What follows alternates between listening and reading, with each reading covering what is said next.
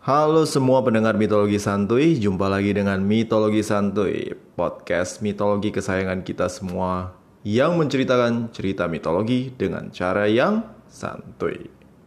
Sebelum memulai episode kali ini, seperti biasa gue pengen menyapa teman-teman mitologi santuy yang udah traktir gue kopi. Kali ini, Bro Ezra yang traktir gue secangkir kopi hitam yang begitu memelekkan mata. Thank you banget buat traktirannya Bro Ezra, bikin gue melek pagi-pagi saat gue ngecek akun traktir.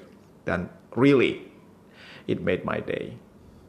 Buat teman-teman yang kepengen support podcast kesayangan Anda semua, Mitologi Santuy, boleh juga follow gue di traktir yang alamatnya ada di show notes dari tiap episode atau di link tree dari uh, Instagram account Mitologi Santuy yang gue buat kira-kira kayaknya sebulanan yang lalu. Dan jika kalian pengen uh, dapet informasi-informasi terbaru atau pengen ngelihat gue bikin meme-meme receh di tentang mitologi, lu boleh follow gue di Instagram account Mitologi Santuy. Nah, jika kalian kepengen dapet atau kepengen support gue di traktir, silahkan uh, dengan menyumbang 15.000 saja atau harga secangkir kopi lu bisa dapetin konten-konten premium yang sudah gua upload. Nah, kayaknya gue udah kebanyakan ngomong.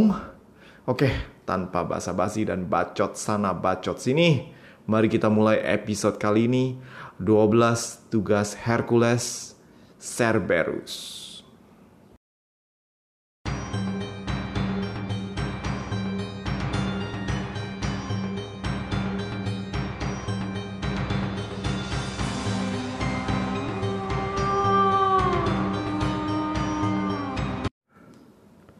Hercules sampai di hadapan Orestes dan menyerahkan apel-apel emas yang telah dipetik oleh Atlas untuk Hercules.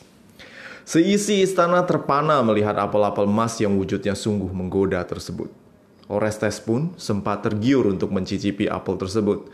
Namun seorang pendeta dari kuil Hera menegurnya dengan keras apel-apel emas yang merupakan hidangan kaum dewata tersebut tidak boleh dicicipi oleh manusia. Jika berani mencoba, maka akan mengundang hukuman yang mengerikan. Orestes yang pengecut tentu tidak berani menguji hukuman para dewa. Akhirnya, apel-apel tersebut dititipkan ke kuil Hera dan keesokan harinya, apel-apel emas tersebut menghilang tanpa jejak. Orestes berpikir keras untuk menggunakan slot terakhir dari tugasnya kepada Hercules. Kali ini tugas yang diberikannya harus sulit. Enggak, enggak. Harus tidak mungkin untuk dilakukan oleh manusia.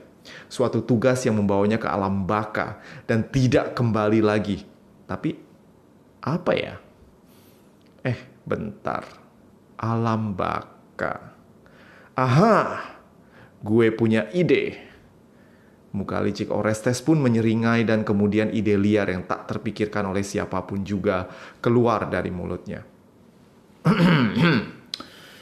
Untuk tugas terakhirmu, Hercules, lu mesti bawain gue, bawain gue, wait for it, wait for it a little bit longer. Lu mesti bawain gue Cerberus. Perintah Orestes kali ini disebut really really crazy dan disambut oleh kalayak ramai di istananya dengan mata terbelalak dan efek dagu jatuh atau jaw dropping. Ha? Cerberus. Anjing penunggu neraka yang pala tiga itu. Anjing kesayangan penguasa alam baka yang namanya nggak boleh kita sebut itu. Gile kali para penghuni istana saling bicara satu sama lain dengan nada yang sama. Tugas kali ini adalah tugas yang tidak mungkin. Cerberus, itu aja. Tanya Hercules yang kemudian menimbulkan reaksi yang lebih menghebohkan daripada para penonton. Oke, maunya hidup atau mati? Tanya Hercules, berusaha mendapatkan instruksi lebih jelas dari Orestes yang tampaknya kecewa dengan reaksi flat dari Hercules. Bebas, Mau hidup atau mau mati, yang penting bawa kemari. Sono minggat, pergilah ke alam neraka sana. Pergilah dengan damai. Hercules tidak mengindahkan respon sarkastik dari Orestes. Kali ini adalah tugas terakhirnya sebagai budak. Dan Hercules menganggap kebebasannya sudah diambang pintu. Namun tugas kali ini tidaklah semudah tugas-tugas sebelumnya. Buat Hercules, berjibaku dengan monster macam Cerberus sudah menjadi makanannya sehari-hari. Lagian, Hercules sudah berhadapan dengan saudara-saudari Cerberus sebelumnya. Dan tentu semuanya sudah is dead dibantai oleh Hercules. Seperti Hydra dari Lerna, Otrus si anjing kepala dua penjaga ternak Gerion, Ladon si naga kepala seratus yang tewas dipanah oleh Hercules di Taman Hesperida, tentu berhadapan dengan anjing kepala tiga. Tidaklah mengeciutkan niat Hercules yang berego besar dan bernyali bang jago. Masalahnya, nah ini nih masalahnya. Anjing ini adalah binatang kesayangan Hades. Sang penguasa maut yang amat-amat posesif. Hades berbeda dengan Zeus atau Poseidon yang bisa diajak ngobrol atau negosiasi. Hades Hades itu suram, gotik, dan gak kenal kompromi. Bagaimana caranya ngambil anjing kepala tiga tersebut ke, terus bawa ke hadapan Orestes? Lagi pula, membawa Cerberus ke permukaan bumi berarti mendatangkan arwah-arwah penasaran dari alam baka untuk kembali ke dunia orang hidup. Cerberus itu bukan sembarangan anjing. Not the typical chihuahua or anjing kampung penunggu rumah yang berisik kalau digodain anak-anak lewat. Cerberus adalah anjing penunggu gerbang alam baka. Anjing ini mencegah roh-roh penasaran untuk kembali ke dunia orang hidup. Berkat kegarangannya menjaga pintu neraka, Hades sangat menyayangi anjing gaharnya ini. Bayangkan saja, menculik anjing kesayangan milik penguasa maut. Mau gimana coba? Untunglah di balik sisi angker sang penguasa maut ada secercah sisi lembut yang dimilikinya. Hades itu sangat sangat sangat menyayangi istrinya Persephone. Masih ingat Persephone? Terakhir kita bertemu dengan Persephone di episode The Olympians. Buat yang belum dengar, silahkan mampir ke episode The Olympians, Zeus, Poseidon, Hades, Hera, Demeter, dan Hestia ini adalah episode-episode awal di mana gue masih eksperimen dan ke depannya gue pengen ngebahas satu persatu major gods ini daripada digabruk jadi satu. Anyway, um, Persephone itu adalah putri dari Zeus dan Demeter. Jadi uh, cewek cantik ini, dewi cantik ini bersama ibunya Demeter merupakan dewi musim dan juga pertanian. Jadi pada satu siang, siang yang panas dan naas buat Persephone, Hades tiba-tiba muncul dari kegelapan bawah tanah dan menculik Persephone, kemudian kembali ke alam baka dan kemudian menjadikannya istri sekaligus ratu alam baka. Sementara Demeter yang sedih sepeninggal Persephone kemudian memilih mengembara mencari sang putri yang berakibat pada munculnya musim gugur dan musim dingin di bumi. Akhirnya, Zeus pun harus turun tangan menyelesaikan masalah ini. Singkat cerita, Hades mengizinkan Persephone untuk bersama ibunya 6 bulan selama uh, dalam setahun, sementara 6 bulan sisanya dihabiskan bersama Hades di alam baka. Nah, kompromi inilah yang kemudian melahirkan empat musim di dunia. Musim panas dan musim semi, waktu Persephone bersama ibunya, jadi ibunya tuh happy, so jadi ada musim panas dan musim semi. Dan ketika Persephone bersama Hades, dia nggak sama Demeter lagi lalu Demeter sedih ya oh tadi Sarah waktu musim panas dan musim semi Persephone bersama ibunya ibunya seneng jadi ada musim panas dan musim semi sementara Persephone bersama Hades, Demeter jadi sedih, lalu ada musim gugur dan musim dingin. Sorry, gue keserimpet. anyway, Persephone adalah kelemahan Hades satu-satunya. Jika Hercules ingin mendapatkan restu dari Hades untuk membawa jika Hercules ingin mendapatkan restu Hades untuk bawa Cerberus ke permukaan bumi, maka dirinya harus memenangkan hati Persephone yang merupakan saudara tirinya. Nah, bangsa Yunani kuno ini memiliki banyak ritual untuk menyembah dan menyenangkan dewa atau dewi. Dan bagi Persephone yang sangat berjasa dalam pertanian, ritual yang paling disukainya adalah ritus Eleusinian Mystery. Ritus ini adalah serangkaian upacara yang memperingati siklus musim kelahiran dan kematian. Kenapa disebut Eleusinian Mystery? Karena ritus ini benar-benar dirahasiakan dan ada di kota yang namanya Eleusis, nggak jauh dari Athena. Dan sampai sekarang tidak tahu seperti apa detailnya selain kalau ini untuk memperingati uh, siklus musim kelahiran dan kematian. Nah, um, Hercules ini untuk menyenangkan hati Persephone, dia ikut serta dalam ritus ini. Dan tentu saja reputasi um, Hercules yang terkenal memudahkannya untuk ikut serta dalam ritus yang serba top secret ini. Eumolpus, pendeta tinggi dari ritus ini, mempersilahkan Hercules untuk turut serta dan usai berpartisipasi dalam upacara mistis yang begitu rahasia ini, Hercules kemudian berangkat pergi ke Tanjung Tainarion, ya, Tainaron di semenanjung Peloponnese yang merupakan titik paling selatan dari seluruh Yunani. Nah, di tempat ini terletak sebuah gua yang dipercaya merupakan salah satu dari pintu masuk menuju alam baka. Di pintu gua ini sudah menunggu sosok gesit yang sedari Hercules bayi telah menjadi saudara sekaligus teman dari Hercules. Yaitu siapa? Yes, Herme atau Hermes. Kayaknya akan panggil dia Hermes aja. Gue demen kalau Mes panggilan dia. So, dewa kurir yang tidak yang you know yang tidak terbatas alam ini ya dia bisa ke mana aja. Menawarkan dirinya untuk membantu Hercules menghadap Hades. Karena tidak ada manusia hidup yang bisa masuk ke alam baka begitu saja. Dan Hermes yang memang punya semacam paspor untuk keluar masuk berbagai alam kemudian menyambut Hercules dengan akrab Yo Hercules ma bro, apa kabar? Eh, Mes? Eh, tahu aja lu ke sini, gue mau ke sini. Tahu dari mana nih? Ya kemarin ya Athena cerita ke gue katanya lu mau ke alam baka sampai you know ikutan ritus Eleusinian segala. Lu sih niat lu. Jadi yuk mau gue anterin gak? Gue bakal anterin lu sampai ke hadapan Hades dan Persephone dah. Sekalian gue pengen nganterin titipan nih dari Demeter buat Persephone. Alam maut bukanlah tempat yang mudah untuk dikunjungi.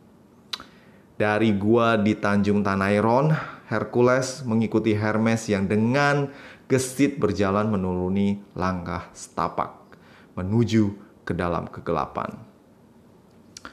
Sinar apa pun tidak akan bisa menembus. Sehingga mereka berdua berjalan dalam kegelapan. Namun, sang dewa kurir dengan sigap menggunakan tongkat Caduceusnya dan memberikan penerangan mirip dengan adegan Gandalf di film you know Lord of the Rings ketika mereka tuh turun ke Mines of Moria dan kalau lu Lord of the Ring um, nerd kayak gue mungkin lu udah bisa ngebayangin oh iya iya iya adegan yang itu Nah, jalan yang berkelok-kelok dengan selasar yang membuat siapa pun bingung berada di sini itu benar-benar tidak mudah untuk dilalui. Sungguh, bahkan roh penasaran pun akan kesulitan untuk mencapai permukaan jika tidak tahu rutenya. Hercules dan Hermes terus berjalan menuruni gua dan setiap kedalaman membuatnya semakin dekat dengan alam roh yang dihuni oleh makhluk-makhluk tak kasat mata. Berbagai arwah muncul dan penasaran mencium hawa kehidupan dari tubuh Hercules. Untunglah Hermes yang menyertainya dengan sigap mengusir arwah-arwah penasaran tersebut. Sampai Hercules kemudian bertemu dengan dua sosok manusia hidup lainnya. Theseus, pangeran Athena yang masih sepupu jauh dari Hercules, dan Pirithous, Raja Lapida. Kedua pemuda ini tampak duduk di satu kursi batu dengan ular yang mengikat kakinya. Hermes mengamati kedua orang tersebut, lalu berkata, "Wah, dua orang ini masih hidup. tapi nggak bisa kembali ke dunia orang hidup. Pasti dua orang ini banyak dosanya. Mereka kenapa, Mes? Tuh yang bewok itu saudara gue tuh. Hmm, kayaknya sih mereka berdua dihukum sama Hades. Tuh lihat, Les. Itu kursi lupa. Siapa pun yang duduk di sana bakal lupa caranya berdiri dan lupa segalanya. Dan kalau tebakan gue benar, mereka ini pasti disiksa sama Erinius, malaikat maut bawahannya si Hades. Bentar, bentar. Oi, bangun. Ada apa? Mau siksa aku lagi? Silahkan, bunuh gua aja bunuh. Kata Theseus yang bangun setelah ditepuk mukanya oleh Hermes. Pan sih? Belum ditanya udah ngebacot. Kenapa lu ada di sini? Eh, iya, gue lupa. Kalian pasti lupa ingatan akibat duduk di sini. Bentar. Hermes meletakkan tongkat Cadesiusnya ke kening Theseus. Tampaknya, tongkat ajaib Hermes ini memiliki fungsi serbaguna, bahkan mengembalikan ingatan. Theseus kemudian menjelaskan asal-muasal dirinya bisa terperangkap di alam maut bersama Piritaus. Jadi, beberapa tahun yang silam, Theseus dan sohibnya Piritaus ngebir bareng sampai mabok berat. Layaknya orang mabok yang sering berbuat bodoh, keduanya pun kemudian membuat sumpah untuk saling membantu mencarikan pasangan dan bukan sembarang pasangan. Pasangan mereka itu harus anak langsung dari Zeus, raja dari para dewa. Theseus memilih Helen yang saat itu masih berumur 13 tahun sebagai calon istrinya dan Piritaus membantunya menculik Helen dari Argos. Helen, you know, Helen of Troy, yang saat itu belum berusia cukup untuk menikah, dikekep oleh Theseus di istananya. Sementara dirinya pergi menemani Piritaus untuk mencari pasangan yang sesuai dengan dirinya. Sialnya, Piritaus bersikeras bahwa putri Zeus yang layak untuknya adalah Persephone yang sudah menyandung yang sudah menyandang status bini dewa maut. Kok gue bisa bilang menyandung ya? Anyway, Theseus berusaha menyadarkan niat bego Piritaus, namun si Sohib bersikeras dirinya ingin menjadi pewiwa. Lo tau pewiwa apa nggak? Perebut bini dewa. Ya dong, suka-suka gue, gue mau bikin singkatan. Karena pria sejati tidak boleh ingkar janji, Theseus pun kemudian menemani sang Sohib turun ke dalam alam maut untuk menculik Persephone. Namun belum sampai mereka berdua berhadapan dengan Persephone, mereka sudah terjebak oleh kebodohan mereka sendiri yang duduk di kursi lupa ingatan. Hades yang posesif kemudian mengetahui niat busuk kedua manusia lancang ini dan mengirimkan para Erines untuk menyiksa mereka. Hercules yang iba melihat saudara sepupunya tersiksa karena kestia kawanan, kemudian melepaskan Theseus dari lilitan ular dan menghancurkan kursi lupa ingatan yang telah lama mengambil ingatannya. Theseus yang pulih kemudian berusaha melepaskan Piritaus, namun terjadi gempa bumi yang dahsyat dan Piritaus terjatuh ke dalam celah bumi yang kemudian menelannya hidup-hidup. Tampaknya Hades tak ingin mengampuni Piritaus yang telah lancang berusaha menculik hartanya yang paling berharga. Hermes memberi petunjuk kepada Theseus bagaimana mencapai permukaan bumi dan kembali ke Athena, tempat dia berasal. Dan ini bukan terakhir kali kita akan bertemu dengan Theseus. So, di kemudian hari kita akan kembali bertemu dengannya sebagai tokoh utama. So, sabar ya. Nah, Hercules dan Hermes kemudian terus berjalan mendekati inti dari alam baka sampai langkah pahlawan kita ini kemudian berhenti karena sesosok wanita dengan rambut ular tiba-tiba muncul dan bergerak mengelilingi Hercules sambil mengendus bau tubuh Hercules. Hercules bersiaga dan siap menghunus pedangnya namun Hermes menghalanginya. Sudah, jangan ngegas. Dia sudah jadi arwah. Dia nggak akan bisa ganggumu. Dia mungkin heran karena bau tubuhmu mengingatkannya pada seseorang. Ah, kasihan Medusa. Hermes dan Hercules kemudian beranjak pergi meninggalkan arwah Medusa yang tidak lagi mengikuti mereka. Langkah demi langkah, mereka semakin dekat dengan kerajaan maut tempat Hades bertahta. Namun langkah mereka kemudian terhenti. Seorang pahlawan tampan dengan baju zirah berkilau menghentikan Hercules. Hercules kemudian mengenali sosok tersebut. Maleager, pangeran dari Kaledonia, adalah sosok yang legendaris dan telah lama diakagumi oleh Hercules. Hercules telah lama mendengar kisah tragis dari sang pahlawan yang bersama Atalanta membantai babi hutan Kaledonia yang ganas. Bertemu dengan sosok legendaris tersebut membuat dirinya penasaran. Dan Hercules meminta waktu kepada Hermes untuk ngobrol bentar dengan pahlawan masa kecilnya itu. Ah, seandainya bro gue masih hidup, gue mau jodohin lu sama adik gue biar kita saudaraan.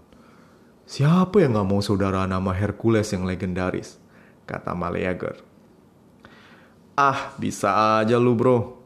Ngomong-ngomong, gue sekarang sih lagi single. So, ya gue gak nolak sih kalau mau dikenalin. Siapa namanya? Cakep gak? Be, cakep bro. Rambutnya merah, bibirnya merekah, bodinya kayak Scarlett Johansson. Beuh, pokoknya lu bakal naksir dah. Eh serius nih, bener. Ntar kalau gue udah kelar sama misi ini, gue samperin dah. Oi, ini mau ngopi dulu atau gimana? Eh, Her, gue sibuk nih. Yaudah jalan yuk. Eh, eh maaf mes. Eh, Male, gue pamitan dulu ya. Gue mesti ketemu Hades nih. Oh, oke okay deh. Eh, nama adik gue Denaira. Lu inget ya? Day Nira. Bukan Denaira. Deya Nira. Ingat ya? Siap Male. Siapa tak apa namanya gimana? Dea Nira. Oh iya ya, Dea Nira. Oke, sip sip sip. Gue ingat, gue ingat. Ntar gue ajak ngopi dah dia di Sintakma. Oke? Bye Male. Bye. Hercules dan Hermes pun kemudian melanjutkan perjalanan mereka ke istana kegelapan tempat Hades dan Persephone tinggal sebagai penguasa alam maut. Sebenarnya alam maut tidaklah semengerikan namanya. Istana Hades terlihat suram dari dalam, dari luar maksud gua. Namun dari dalam tampak banyak tumbuhan indah yang tampaknya bersinar dalam kegelapan. Hercules yang baru pertama kali melihat pemandangan ini begitu terpaku dan takjub. Tampaknya kehadiran Persephone di alam maut sedikit banyak mengubah persepsi angker tempat ini. Hermes dan Hercules kemudian tiba di hadapan tahta Hades dan Persephone. Mendengar Hercules turut serta dalam ritus Eulisinia membuat Persephone gembira dan sambutan hangat kepada adik tirinya pun kemudian diberikan olehnya. Hanya Hades yang tidak begitu suka dengan kehadiran Hercules dan niatnya di wilayah kekuasaannya. Jadi lu jauh-jauh kalau maut buat bawa anjing kesayangan gua si Serbi, eh Cerberus? Hah? Coba jelasin ke gua. Kenapa gua mesti biarin lu bawa dia pergi, hah? Yang mulia Hades, penguasa alam maut. Hamba diperintah oleh Orestes untuk membawa Cerberus ke hadapannya. Terus abis itu lu bakal bawa dia kembali ke sini. Setelah Orestes melepaskan hamba dari sumpah dan tugas hamba, hamba akan membawa kembali Cerberus kepada Yang Mulia. Enggak, enggak, enggak, enggak, kok. Gue gak suka ide kayak gini nih. Gue gak suka nih. Jawab Hades dengan ketus sementara Persephone memegang tangan Hades. Berusaha melunakkan hati sang suami. Ya, yang mulia, hamba mengerti. Hera juga pasti tidak ingin yang mulia memberikan Cerberus kepada hamba. Eh, wait, wait, wait, wait, wait. Maksudnya? Hades tiba-tiba tertarik mendengar Hercules menyebut nama Hera, adik kandungnya. Um, yang mulia, Hera lah yang berada di belakang Orestes dan segala kemalangan hamba. Hera ingin hamba gagal dan selamanya hidup dalam penderitaan kata Hercules. Gue sih gak peduli sama lu ya. Tapi tadi lu bilang kalau gue pinjemin lu Cerbi, eh Cerberus. Hera bakalan kesel. Kesel. Dia bakalan ngamuk, Baginda. Jawab Hercules dengan antusias berusaha mengeksploitasi permusuhan antara dua dewa besar ini. Oke, lu bawa aja dah. Jawab Hades dengan enteng. Eh, beneran nih. Ups, maksud hamba, uh, terima kasih yang mulia. Asal lu harus bawa dia balik ke sini ya. Dan ingat, dia punya kerjaan penting di gerbang neraka. Oh iya, lu mesti bisa naklukin dia dulu pakai tangan kosong. Gak boleh pakai pentung, pedang, atau panah racun lu. Ngerti ora, Son? Hah? Hermes, tolong lucuti segala senjatanya dan bawa dia ke Cerberus. Hercules pun kemudian membungkuk dengan penuh kehormatan dan undur diri dari sang penguasa neraka. Wede mantep Bang Jago. Orang-orang bilang lu gede otot doang ternyata nggak bego-bego amat ya. Kuda Hermes. Emang ada yang bilang gue bego, Mes? Eh, ya enggak sih. Maksud gue tuh, ah ya udahlah. Sini senjata lu. Tuh, Cerberus di depan. Hercules menitipkan semua senjatanya kepada Hermes dan sang putra Zeus sekarang berhadapan dengan sang anjing neraka kepala tiga yang ganas. Ketiga kepala sang anjing tampak menyeringai dan lapar. Hercules tak mau membuang-buang waktu dan langsung lari menerjang Cerberus. Cerberus menghadapi tantangan Hercules dengan tanpa ragu. Keduanya kemudian bertemu di tengah dengan Hercules yang duluan melancarkan serangan. Sebuah uppercut menyambar dagu tengah dari Her dari Cerberus dan membuatnya limbung sesaat sebelum ekornya yang tajam menyambar punggung Hercules. Setelah keduanya saling memberikan pukulan perkenalan, tinju dan terjangan bergantian datang silih berganti di antara mereka. Hermes yang duduk santai menonton pertandingan seru di neraka ini bagai anak kecil. Ketika Hercules berhasil membanting Cerberus, Hermes berdiri bertepuk tangan dengan nyaring. Ketika Cerberus berhasil menggigit tangan Hercules, Hermes bersorak untuk Cerberus. Setelah beberapa lama terlihatlah bahwa Hercules lebih unggul staminanya. Cerberus kehabisan tenaga usai bergulat ria dengan Hercules dan akhirnya terbaring terengah-engah. Hercules kemudian menghampiri Cerberus dan kemudian berbisik kepadanya. Cerbi, engkau adalah anak satu-satunya dari Typhoon dan Echidna yang masih tersisa. Engkau berperan besar di sini di alam maut, namun aku butuh bantuanmu. Please, please, please, ikutlah aku sebentar aja ke muka bumi. Kata-kata Hercules disambut dengan ekor berkibas dan endusan kepada Hercules. Sang anjing neraka kini tidak lagi garang dan rela mengikuti Hercules dan Hermes ke muka bumi. Sesampainya di hadapan Orestes, Cerberus yang mengerikan menyeringai dan membuat semua penghuni istana lari ketakutan.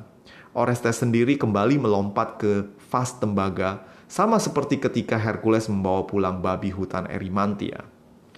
Tes, woi, nih Cerberus ngajak kenalan, tes, woi, Seru Hercules sambil menengok Orestes yang tengah ngumpet di dalam vas. Bawa keluar! Kembaliin ke neraka cepet!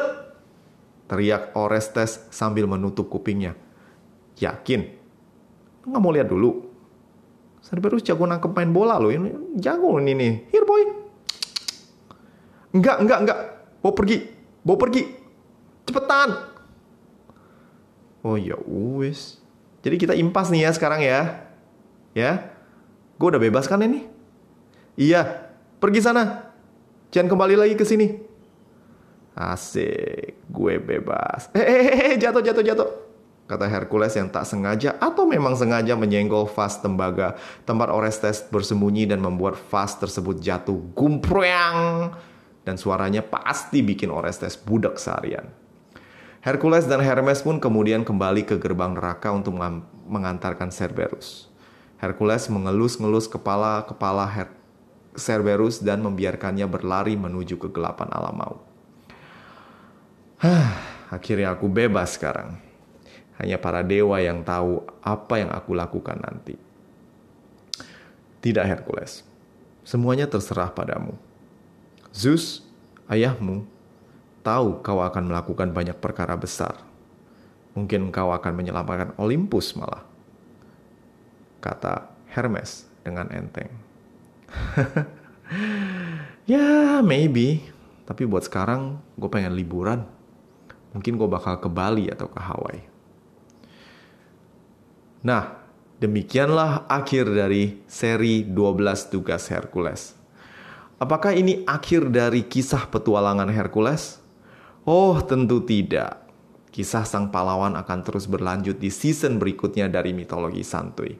So stay tuned and see you in the next season and series.